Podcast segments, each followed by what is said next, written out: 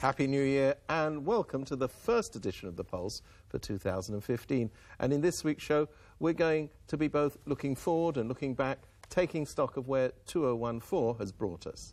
In part two, Lucy Lau from Médecins Sans Frontières and Mabel Au of Amnesty International will be taking a more global approach, focusing on health and human rights issues.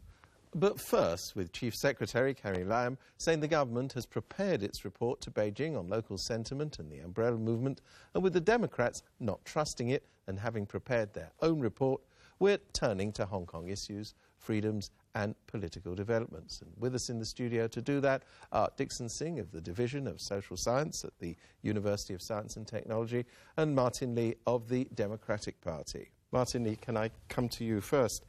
Um, There's been a lot of talk about rule of law in the wake of the um, Umbrella Movement. Where do you think rule of law stands in Hong Kong at the moment? Now, on the rule of law, it's so easy to mislead the public into saying, well, you guys Occupy Central, you have committed some minor offences, but still minor offences, they are offences. And therefore, you are not damaging the rule of law. No, but this is not. There's no damage to the rule of law. Because the rule of law means quite a lot of things, not just oh, abide by the law. Now, we, who have been fighting for democracy for over thirty years, have been doing it always within the law, but not getting us anywhere. And this time, the uh, Benji, uh, Benny Tai then came up with this idea of Occupy Central as a last resort, because he said, well, look, if you still don't give it to us, we can't wait forever, and we'll sacrifice our freedom in order to get democracy for our next generations. But you, you can't get around the, the fact that civil disobedience is what it says on the tin. Exactly. So, but this is civil disobedience, and I mean there are many, many examples of, of that, and when the government will deny you a basic right like democracy, which in fact Beijing promised to us uh, many years ago, and that has been delayed twice, and now we're not getting the real thing. So, but the rule of law has not been damaged. When the organizers say, okay, we have organized a movement, we are quite prepared to face the music, arrest us, and some of them, uh, some of us actually gave ourselves up, all right? And then we will uh, take whatever sentence the court sees fit to impose on us. And every day, of course, there are offenses being committed. But so long as these Hong Kong provides courts to give fair trials to the arrested persons and the defendants, and with a mechanism of appeals and so on, all fairly, the rule of law is not damaged by people committing offences. This is nonsense.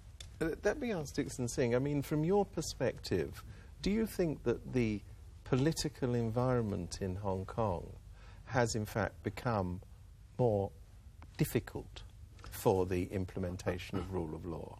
Uh, Definitely. Uh, you know, polls after polls show that uh, there has been more severe political polarization among the Hong Kong people, not only between the younger generation and the older generation, but also among the more educated versus less educated, uh, and those occupying a higher socioeconomic status and the lower socioeconomic status.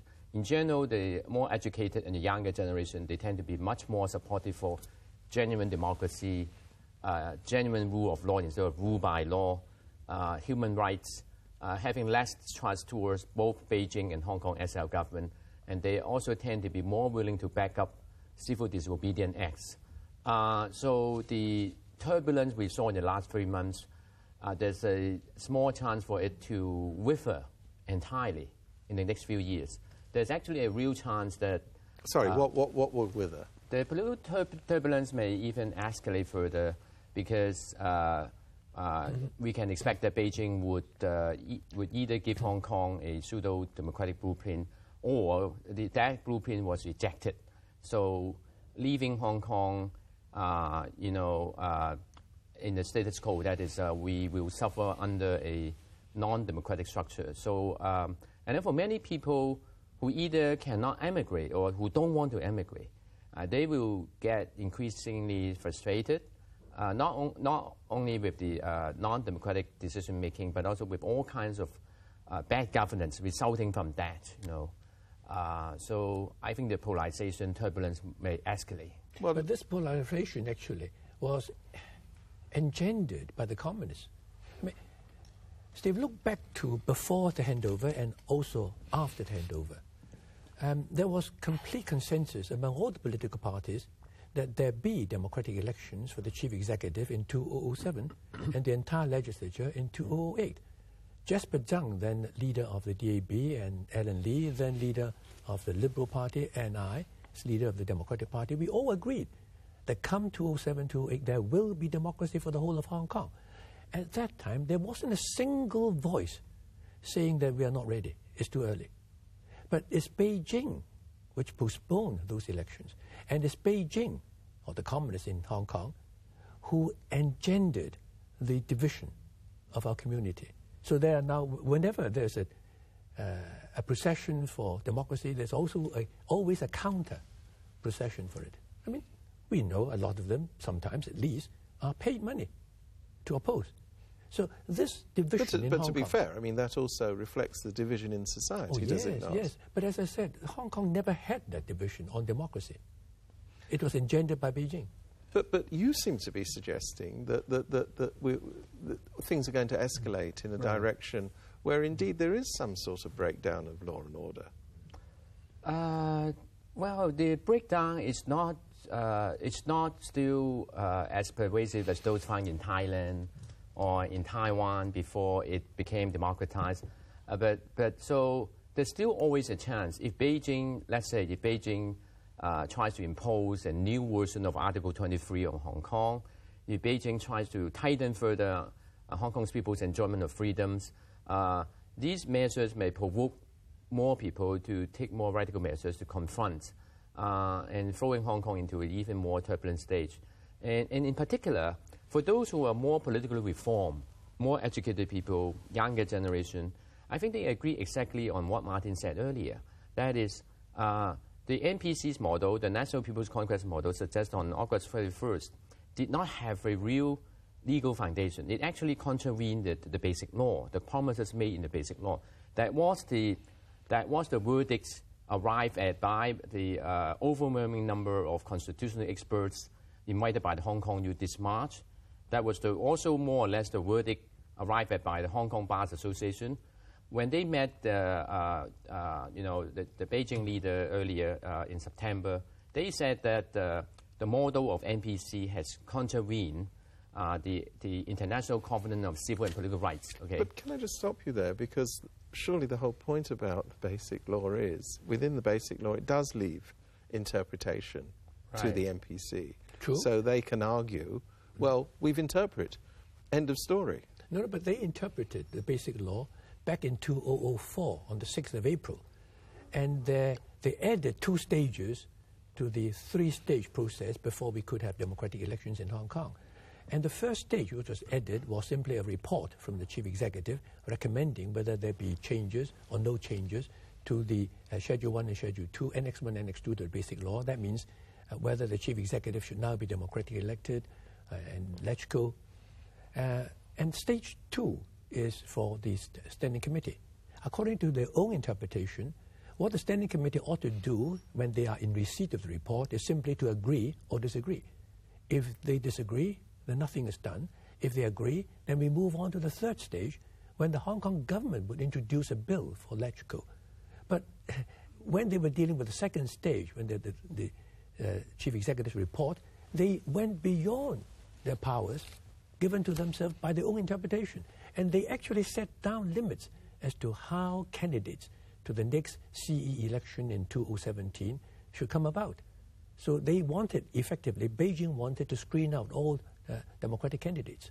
So they were wrong. According, in fact, according to a, a number of people, uh, even some experts in, in China, it's wrong. And what is interesting is I have not heard a single person actually defending that to say this is not unconstitutional. All they say, including the Hong Kong government officials, is, well, once the Standing Committee has decided, they will not change. They, they won't dare say, but what they did was cons constitutional. What they did was in strict accordance with their own interpretation of the Basic Law. Yes. But yeah, this, this is a matter of politics, isn't it? I mean, you... It's a matter of constitution. Well, that's what you're saying, but uh, I'm asking you the question. Is this not a matter of political reality? Uh, uh, some uh, senior government official in Hong Kong, they said that uh, the British government has no right to, to say anything about whether uh, uh, the present constitutional arrangement has violated the Joint Declaration, things like that. Again, that is very weird, very absurd. You know? Uh, some constitutional experts have made it clear that this is an international treaty, uh, treaty lodged in the United Nations. So British government has every right to complain to the United Nations if it thinks that China, Beijing has violated that. So there's so many uh, issues, political opinions raised by Beijing or pro-Beijing forces that have antagonized Hong Kong people, and and that did not seem to be well supported by by you know evidence and reasoning, and that is the issue. And that's a big issue because um, assuming ultimately Beijing were to give us democracy, universal suffrage for the election of the chief executive in two thousand seventeen. But if that is the only thing that Beijing would concede on, I don't see how this chief executive, who is elected by the Hong Kong people, nominated by Hong Kong people, could actually preserve our core values, because everything has seems to be changed. You know, that, that is a problem.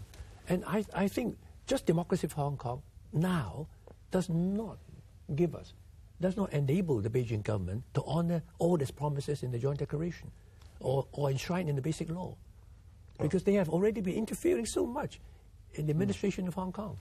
That's a problem, unfortunately, which we still need to discuss because we've run out of time, but thank you both very much indeed. And we'll be back after the break.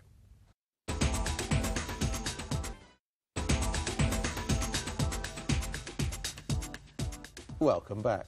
With continuing process for true universal suffrage and with fears that another outbreak of chicken flu may be waiting in the wings, Hong Kong clearly has its own human rights and health issues.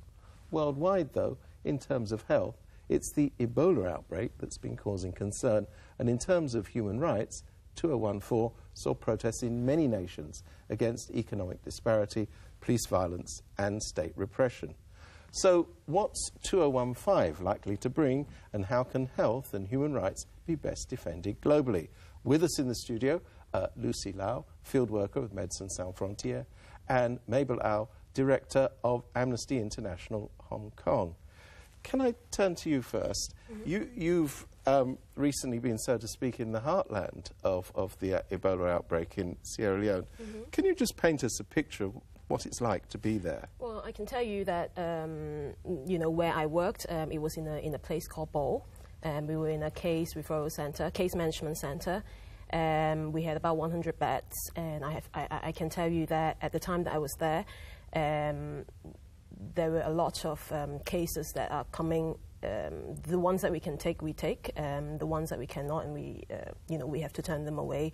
And I mean, to put it simply, was it mm. scary to be there? It, it was scary, it was uh, frightening, um, but for, for myself and the people who work there, and also the, the staff that I, I work with, I can see that they are really trying the best. I think they've accepted that it's something that we have to fight against, um, and everybody's trying their best to do it. And, and, I mean, we talk about this as being global fears of Ebola, but isn't the, the fact of the matter that this, at least for the time being, is almost entirely a West African problem? Yes, yes, I, I, I have to say that.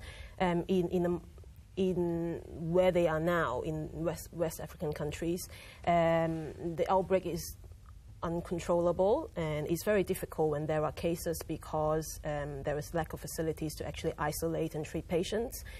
And as a consequence, then, you, you know, more people get infected because the infected people are not isolated, if you see what I mean. You know, we, we, we hear, and we have been hearing all year about Ebola, but some people say by focusing on that one disease, mm. somehow you're taking away the required effort to look at other, in fact, more life-threatening mm. problems that, that are occurring elsewhere in, in the globe. What do you think of that? Um, well, personally, I think Ebola is something that we have to take care of now. It's urgent, mm. it's now. We have to do something about it now. Um, before it turns into something even worse. Um, of course, we shouldn't really, I mean, it's not my, my view that we should take resources away from other things, which, you know, conflict areas, um, you know, other deadly diseases, such as malaria, like you mentioned. Um, but Ebola is something that we should do something about now, now. before it's too late. And is the problem lack of resources or, or lack of medical knowledge? I, I'm just trying to understand mm. where the real crisis lies. Um, I wouldn't want to put a definitive answer to this, but I, I would say that there's lack of resources. Um, of course, when, when things like this happen in these kind of countries, um, their governments themselves are not able to, to, to react quickly. Mm. Um, with international aid, then, um, there are certainly more resources now coming in, much better than in the beginning of the crisis.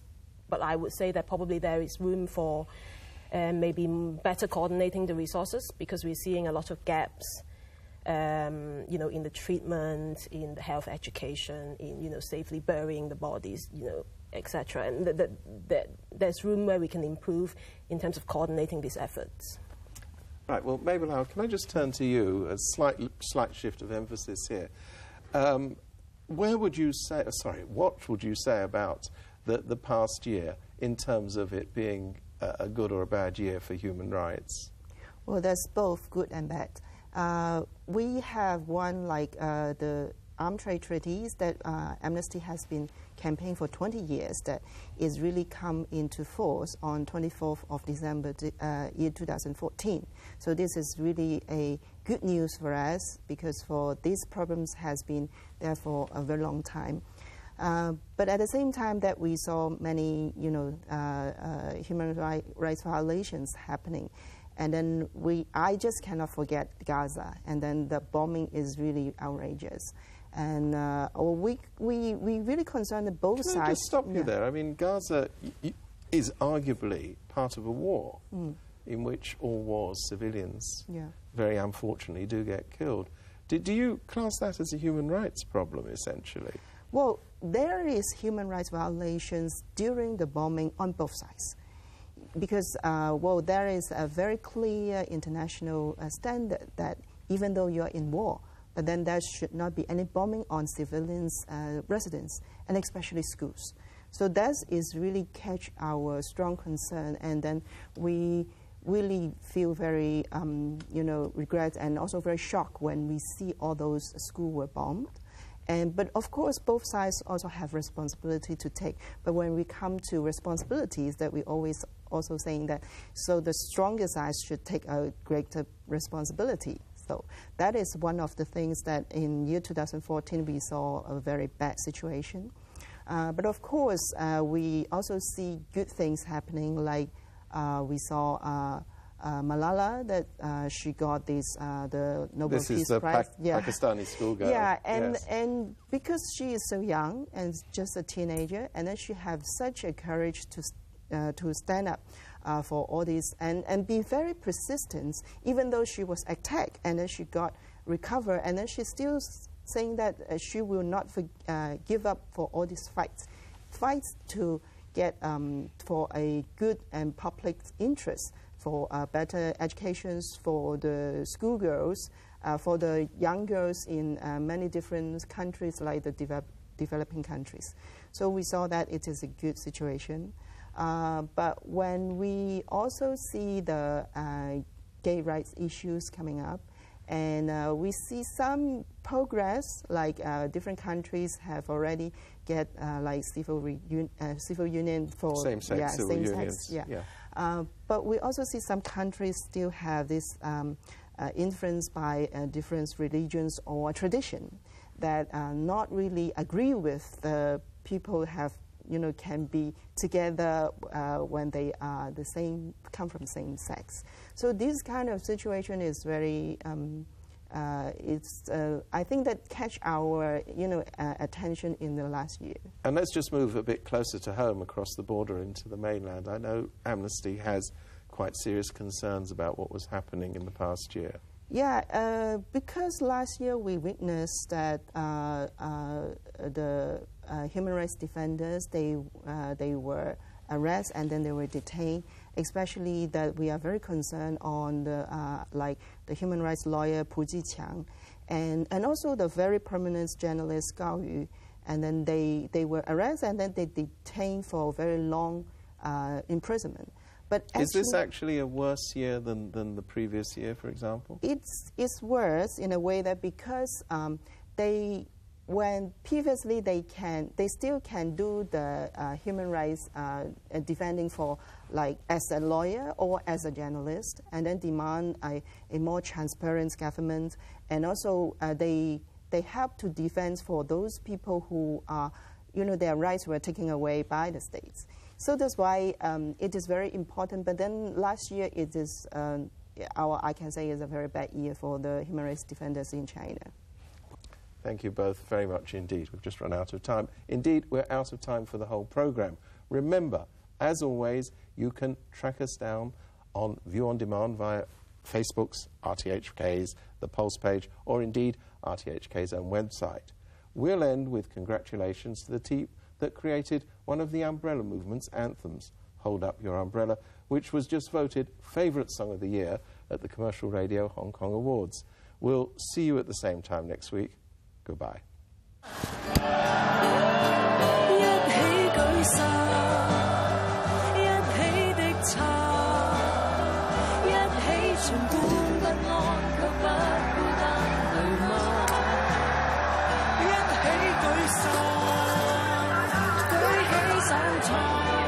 Thank you.